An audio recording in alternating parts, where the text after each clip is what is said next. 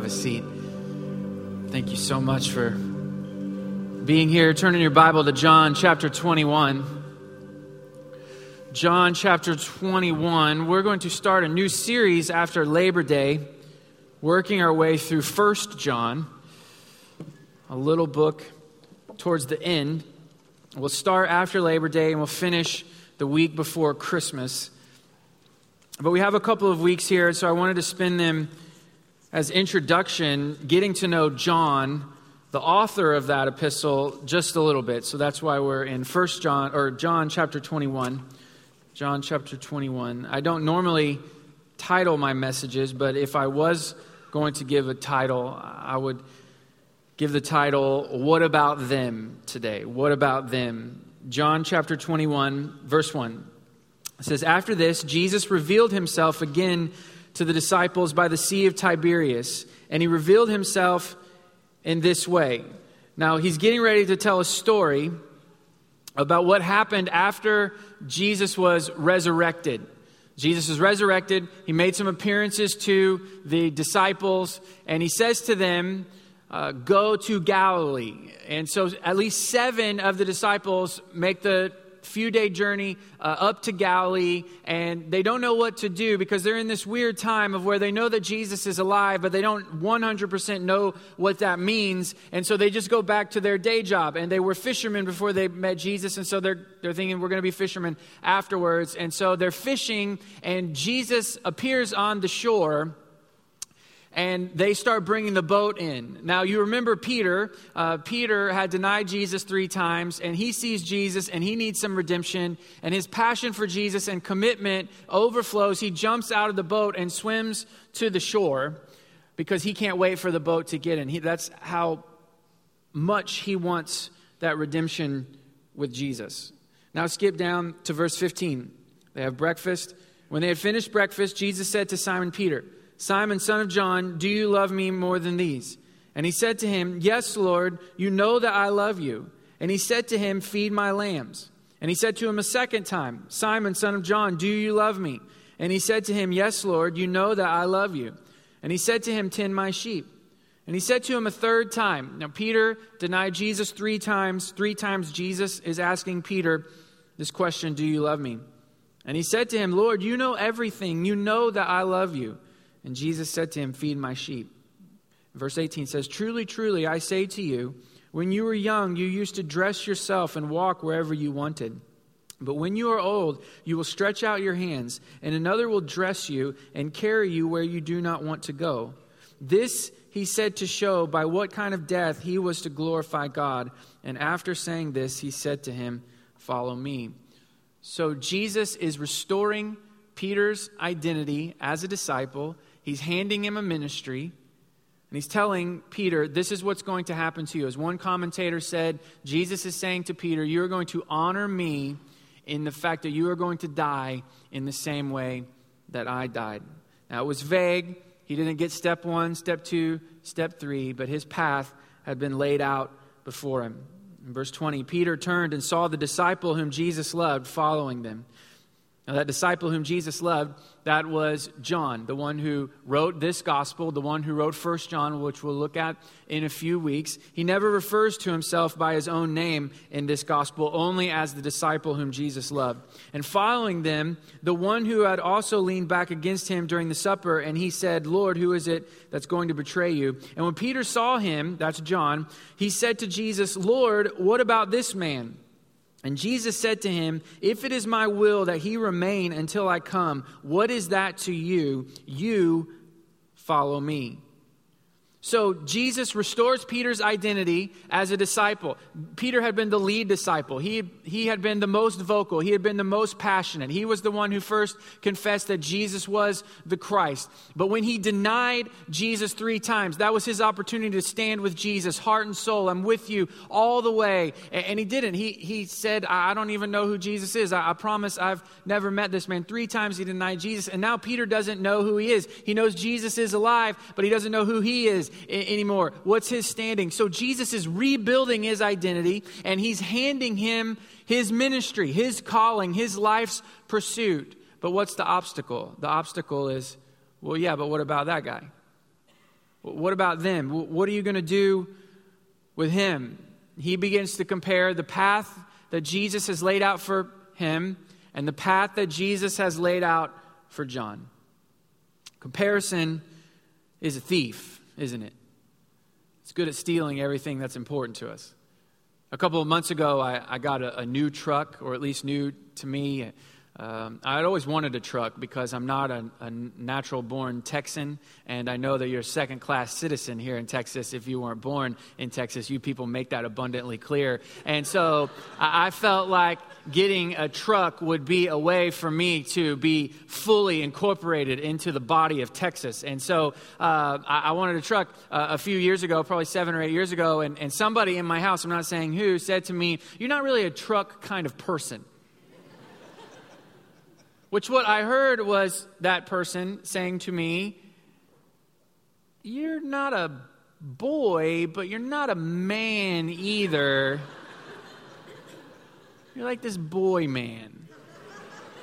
So, for seven years, I have worked up enough masculinity to finally purchase a truck, and, and we had to go get a, a, new car. The SUV that I was driving had 200,000 miles on it. It was falling apart. It was in really poor shape. The kind of thing that when you roll up, like you're embarrassed for the people who know you, you know, kind of deal. And so it was time, and, and I did a bunch of research, and we went to a, a lot of dealerships, seven or eight dealerships, and I test drove a bunch of cars because I was looking for the perfect one because the truck that I wanted was actually the best selling car in all of America for a few years in a row. There are millions of them on the road. And so I wanted one that just felt a little bit unique among things that are not unique. And, and uh, I figured out this great strategy when I finally found the one that I wanted. You know, you got to purchase it because then it's deal time. Then it's on. You know, then it's like, who's going to win, salesman or me? And so I brought my kids. That, that, was my strategy. And I put them in the little waiting room and I would negotiate and I would, they would say, this is what the price is offer. I'm like, no, no, no. This is the price that, price that I'm offering. And they're like, we can't do that. And uh, so a few times back and forth, you know, he'd go and talk to his manager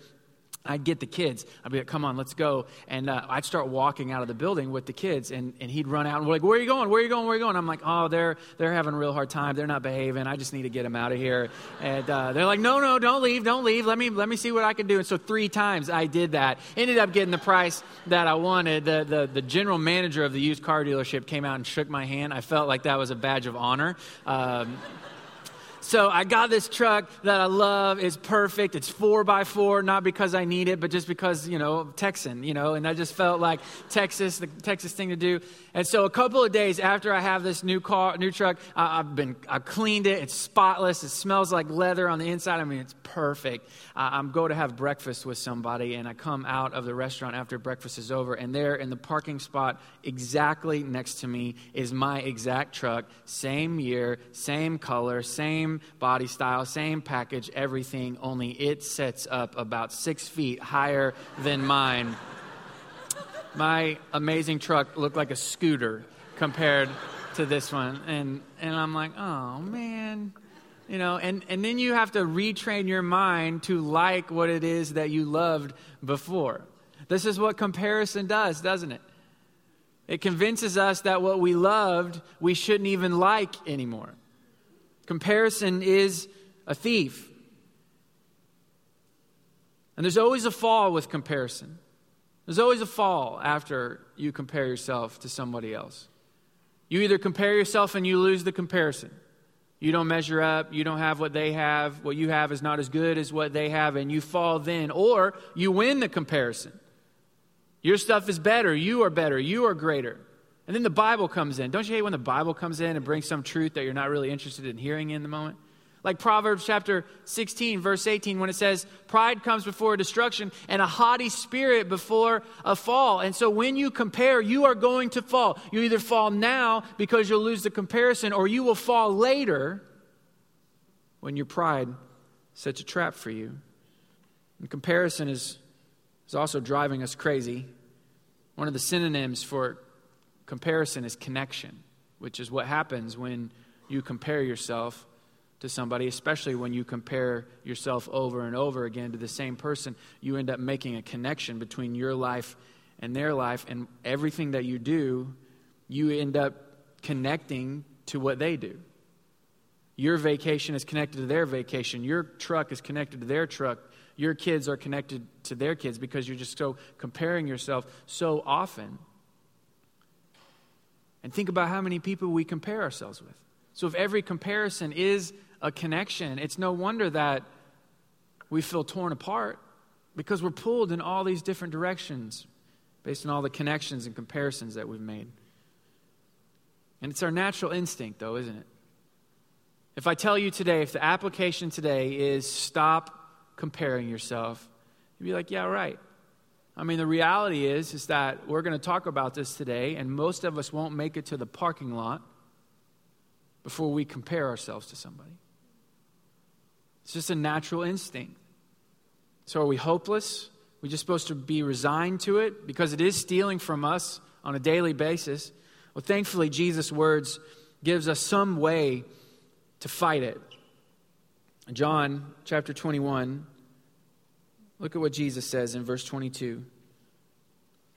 If this if it is my will that he remain until I come, look at these words. What is that to you? You follow me. Jesus says to Peter, when Peter goes, Well, what about him? Jesus says, What is that to you? What is any of that your business? Now, on the surface, if you've read the Gospels, you would think, Well, that's a pretty relevant question. I mean, of the disciples, of the 12 disciples, there were three that were the closest to Jesus Peter, who's in the story, James, who's not in the story, and John, who is in the story. They were the three amigos. For whatever reason, Jesus singled them out, and they got to do some things that not the, the, other disciples didn't get to do. They got to go up on top of the mountain and see Jesus transfigured, transformed into his heavenly state. They're appearing with the prophet Moses and the prophet Elijah. They got to go into this inner room where Jesus raised, uh, raises a young girl from the dead. In the Garden of Gethsemane, it was those three, Peter, James, and John, that went a little bit further with Jesus. And Jesus said, Will you please stand with me and pray and, and fight with me? And so it seems like a relevant question. Well, what about John? Because it's been Peter, James, and John. I mean, if it had been Bartholomew kind of following behind, maybe Peter didn't care. You know, poor Bartholomew, he doesn't get any disciple love. You know, most of us didn't even know that he was a disciple, you know. But it, this is John. This is Peter, James, and John. It just seemed natural for him to go, What about him? You know, I think comparison is most vicious among our peers among those who we are closest to. I think it was no accident that Peter said, Well, what about him? Because it was John. I, w- I want to show you another place that Jesus talks about the destructive, destructive nature of comparison. Matthew chapter 20, Jesus tells a parable. For the kingdom of heaven is like a master of a house who went out early in the morning to hire laborers for his vineyard. After agreeing with the laborers for a denarii a day, he sent them into his vineyard. Now, a, a denarii, uh, it was one day's wage. This was the accepted day's wage. Now, maybe you get paid a little bit more than this, maybe you get paid a little less, but this was just the accepted wage. After agreeing with the laborers for a denarii a day, he sent them into the vineyard. And after going about the third hour, he saw others standing idle in the marketplace. And to them he said, You go into the vineyard too, and whatever is right I will give you. So they went. Going out again about the sixth hour and the ninth hour, he did the same. And about the eleventh hour, he went out and found others standing. And he said to them, Why do you stand here idle all day? And they said to him, Because no one has hired us. He said to them, You go into the vineyard too. And then the evening came. So what has happened is this, this master of the vineyard he goes into the, the town square and he hires some, hires some day laborers to come and work in his vineyard. And he makes a commitment to them I'm going to give you a denarii a day. That's the proper day's wage. They agree on it and they go and work. Well, a couple of hours later at, the, at, the ni- at 9 a.m., he comes back into the marketplace. So these other guys have been working for a couple hours. And he finds some other guys and he says, Why don't you go and work in the vineyard too? And then he comes three hours later at noon, and then three hours later at three, and then two hours later at five o'clock. And each time he finds people who need jobs and he sends them out into his vineyard. And then the evening came, and the evening is about 6, 6 p.m. And the owner of the vineyard said to the, his foreman, Call the laborers and pay them their wages, and beginning with the last up to the first. And when those hired about the eleventh hour, uh, came, um, let's see, came, and each of them received a denarii. Now, when those hired first came, they thought they would receive more, but each of them also received a denarius. And on receiving it, they grumbled at the master of the house, saying, These last worked only one hour, and you have made them equal to us who have borne the burden of the day and the scorching heat. But he replied to one of them, Friend, am I doing you? I'm doing you no wrong. Did you not agree with me for a denarius? Take what belongs to you and go. I choose to give to this last worker as I give to you. Am I not allowed to do what I choose with what belongs to me? Or do you begrudge my generosity? Uh, another translation says, Are you envious because I am generous? So the last will be first, and the first will be last. Now you understand why these workers are upset. Because one set of workers worked one hour and they got the same as the guys in the beginning. But this is what comparison does comparison makes goodness seem malicious. I mean, think about it. The master of the vineyard did nothing wrong. He made an agreement with those men. They were in the marketplace. I mean, they were just standing there idle. So it was out of his good nature and his work that needed to be done that he hired them in the morning in the first place, and he delivered to them exactly what he said he delivered it would deliver. It was only when they compared that suddenly the master's goodness seemed harmful to them. See, this has been our temptation from the beginning, from Eve, that what God has done that is good for us, we would consider malicious, malicious that we would think that God is holding out on us. I mean, this is Satan's temptation to Eve. You know, God doesn't want you to eat the fruit because He knows. God knows if you eat the fruit, you'll know everything that He knows and you'll be like Him. You will be God. And she thinks that God is holding out on her. And when we think that God is holding out on us, when we think that God is withholding from us, we make very poor decisions.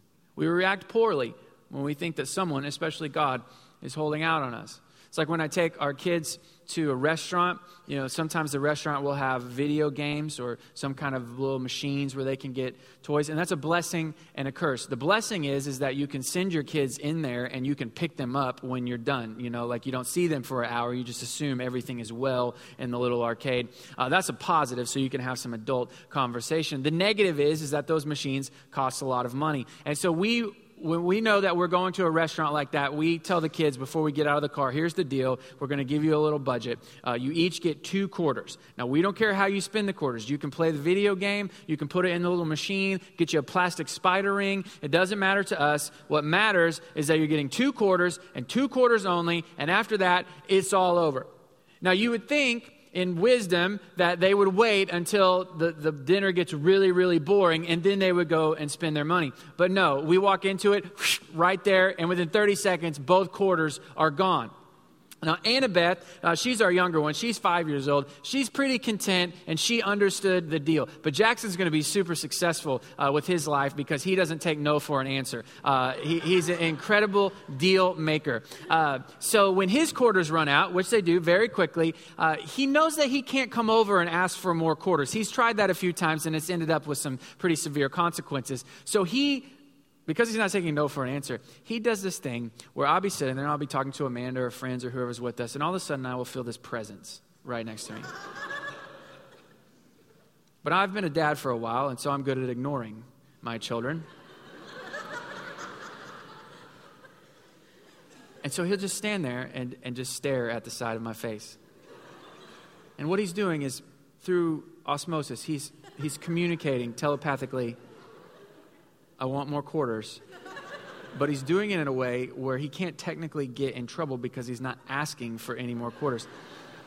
And again, because I'm a good father and I'm good at ignoring my children, if I ignore him long enough, he'll get a little bit closer and a little bit closer and a little bit closer. So eventually you come into the restaurant and you can see a tiny little eight year old boy uh, staring lovingly and longingly at his father with his face pressed up against mine asking for course. So eventually, you know, he, he gets in a little bit of trouble for that because that's technically the same thing. And it wouldn't matter if we said to him when we got out of the car, hey, kids, here's what's going to happen. We're going to give you two quarters each. You're going to spend them in 30 seconds, and then you're going to want more.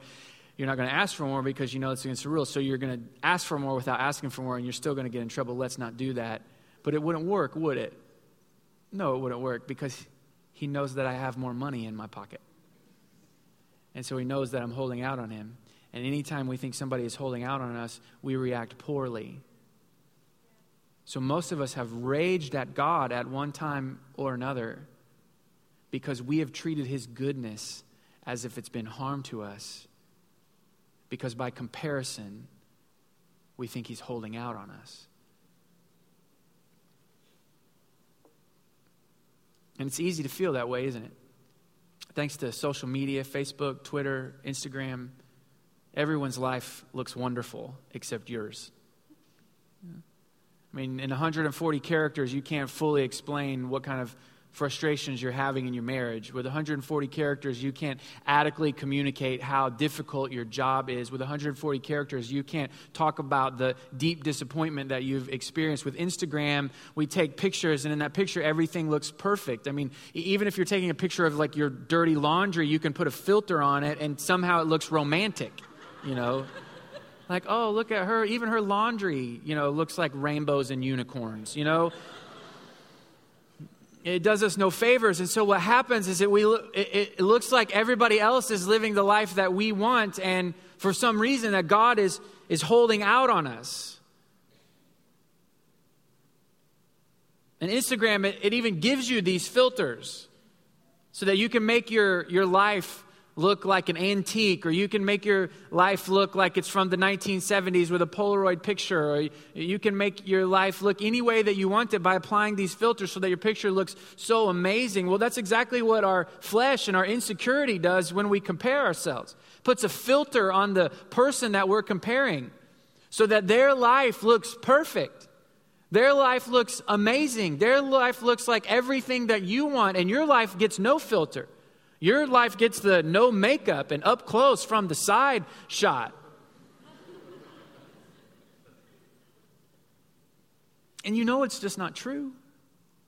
You know when you reason with yourself that their life is not like that all the time. I remember when our kids were very, very young, we were having a very frustrating parenting moment. We were frustrated with ourselves, and just we were just worn out. And we were on our way to church. This is long before we started Bayou City, and we got to church. We're sitting at a table with with people that it would be easy to pretend that their life is perfect, just wonderful, put together, just living the dream. And and I don't remember who broke the ice around that circle, but somebody was like, We're having a real hard time parenting right now. And it was like, Amen, amen, amen, amen. And then we just started sharing stories, and it was like, Oh, Thank you, God, that we are not the only ones. And we know that when we really think about it, but in that moment of comparison, a filter gets laid on their lives, and it's like they, their lives are better, stronger, happier, richer. And what God has done for us that is good, we treat as bad because we compare. But I want you to know today that you are rich in some way. You may not be rich in money. You may be rich in friendship. You may be rich in faith. You may be rich in joy. You may be rich in family. You may be rich in opportunity. You may be rich in freedom. And I want you to know, and I think I can say this with authority there is somebody in this world who looks at your life or a part of your life and is envious. It's not just you looking to other people because they have what is good and you have what is bad. Somebody's looking at your life and calling it good. It's just not you right now. The young often wish they were older, and the old always wish that they were younger. Singles sometimes look at married people and say, I wish I had that life. And sometimes married people are envious of the simplicity that single people can have. Those who don't have kids feel a sting when they look at families. And sometimes families look at those without kids and they wish that they had the freedom of that season again. Sometimes those who have trade trade jobs looked at look at those who are executives and say, "I wish I had their authority." And sometimes executives look at those with trade jobs and say, "I wish I had their skills." You're rich in some way, so don't let comparison steal what God has done for you that is good. And look what Jesus says, turning back to John chapter 21. He says, What is that to you? What is that Instagram to you? What is that tweet to you? What is that Facebook post to you. And then he says to Peter, You follow me. You follow me. And look, it's exclamation mark. You follow me, exclamation mark. So as Jesus is standing on the, the shore of the Sea of Galilee with Peter and he's saying, You follow me, he's not like, Hey, follow me, or it'd be cool if you follow me. He's saying, You follow me with authority, exclamation mark. And Peter needs this authority because he's comparing John's path with his path. And listen, Peter's path is terrible. Peter's path is awful. One day they're going to dress you in a way that you don't want to dress and one day they're going to stretch your arms out in a way that they don't want you don't want them to and one day they're going to lead you where you don't want to go. And peter's like well what about him? And jesus says you follow me! Exclamation mark. This is the word today. It's not stop comparing yourself it's, in, it's instead of comparing yourself, you follow Jesus. This is ultimately what life boils down to. You follow me. There's no room for anyone else in that equation. You follow Jesus. No third party getting there in there to interrupt that.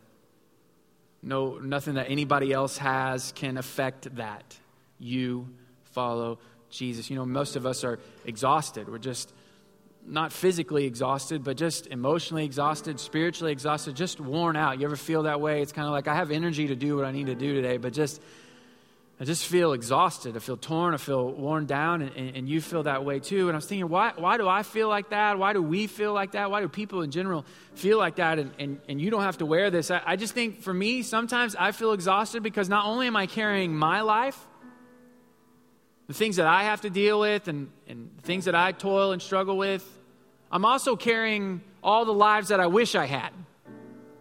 You know, not only am I dealing with the difficulty and the strain of today, I'm, I'm grieving that I am not living somebody else's Instagrammed life.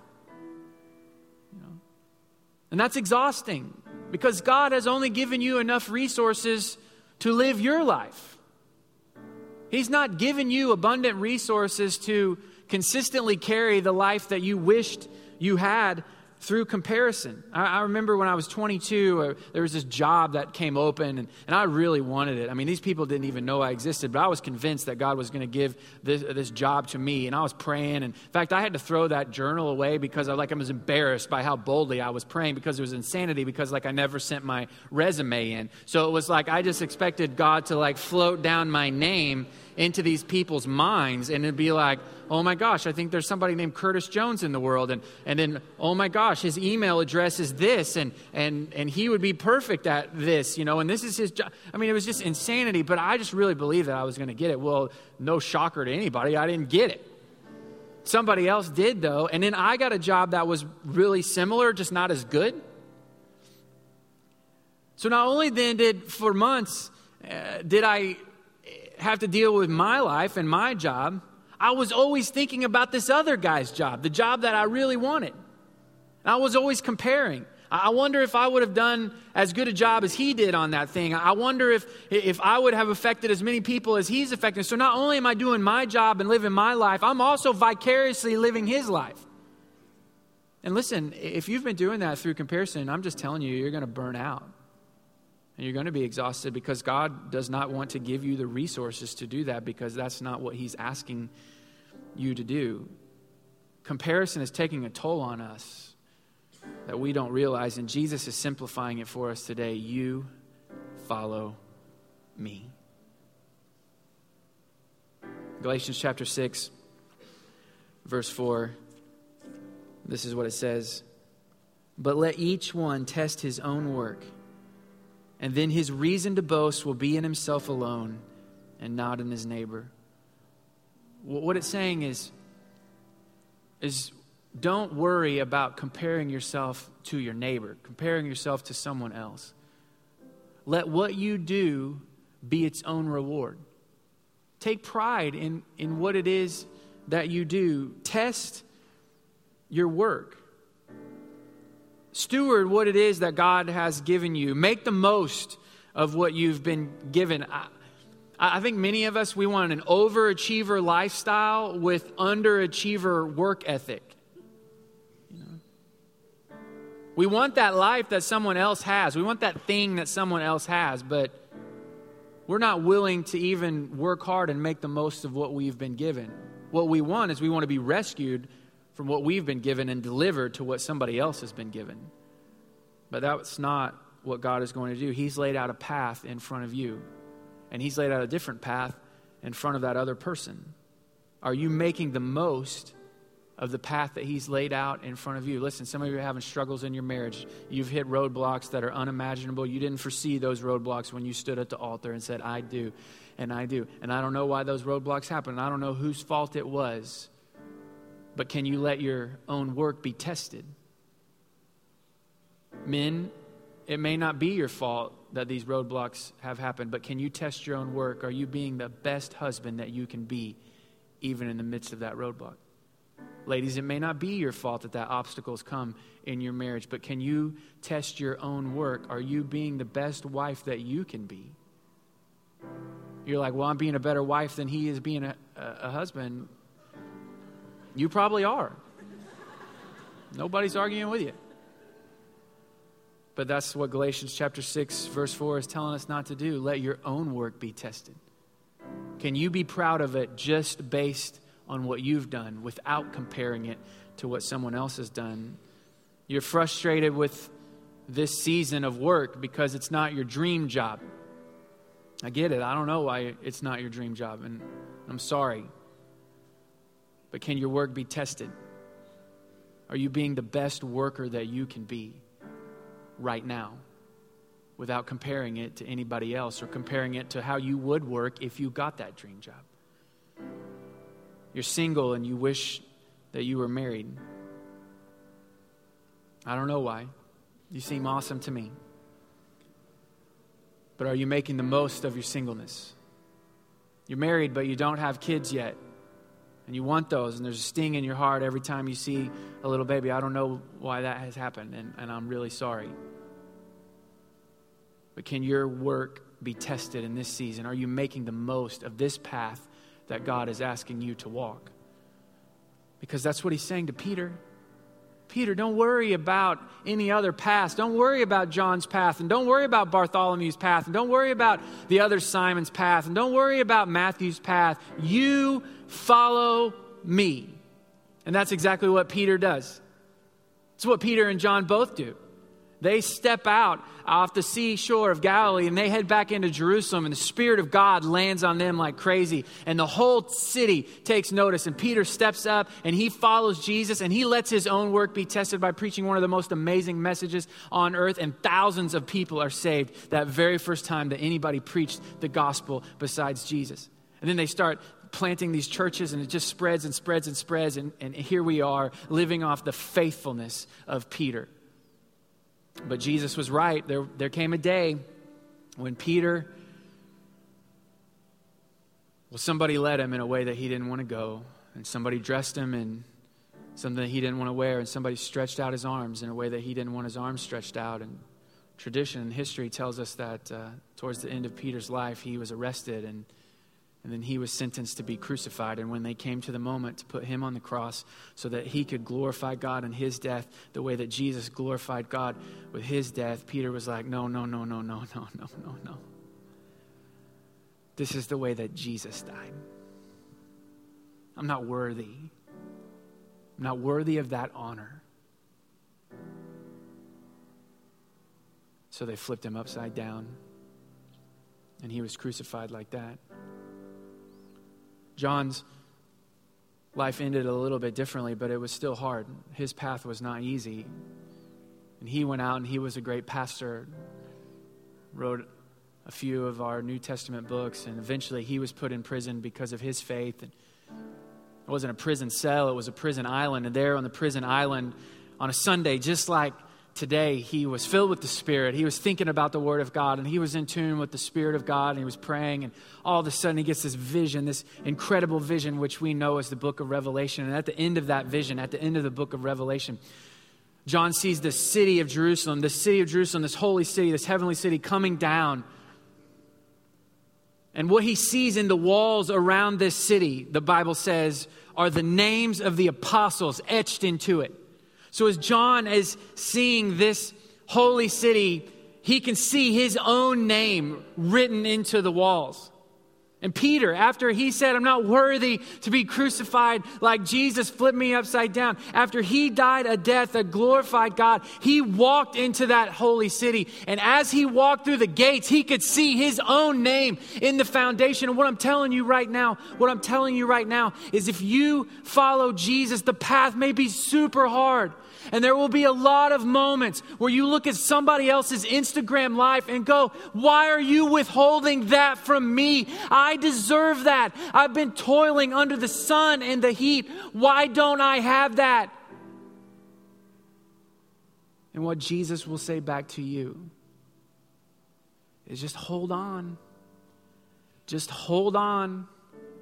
I'm telling you, there will be a moment because you're not just a citizen of this world, you've got a whole life to come.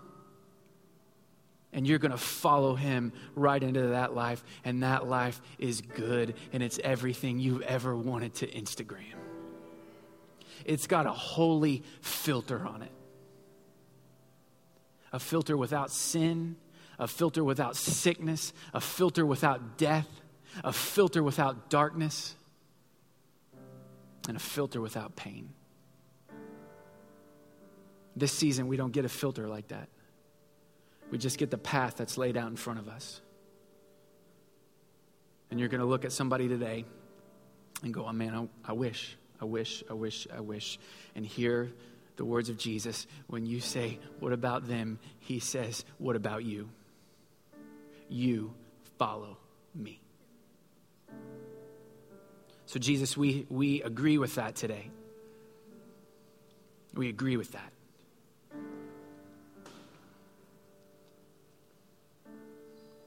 You sever, sever today the connections of comparisons that we have made with hundreds and thousands of people. And you return to us a, a sufficiency and joy of following you we follow you.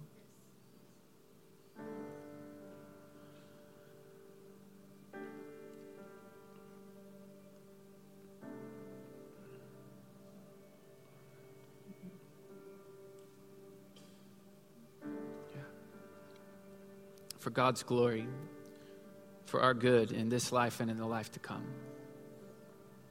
We say amen. Once you stand to your feet, we're going to finish our services the way that we do every week.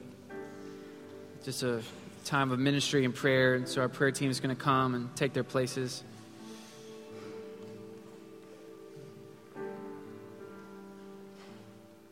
If you're sick, we follow Jesus, and Jesus healed the sick. So come and pray.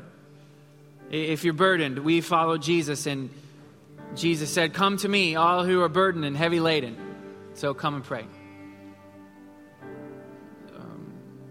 And if, if, if you, like me, are just living a lifestyle of comparison, it's like you can't help it. It's just what you do, it's most of your life. And you feel like, man, I'm so connected to so many people, and I can't imagine my life without comparison. And you need to be set free from other people today, from other people's expectations, from other people's lives that we wish that we had. We follow Jesus, and Jesus says, What is that to you? You follow me. And so if you have some people pleasing, envious connections that you've made, just like I have, and you are tired of carrying that burden, come and pray today. I believe some of those connections can be broken in the power of Jesus' name. And we can leave with the joy of following Jesus, maybe that we've never experienced.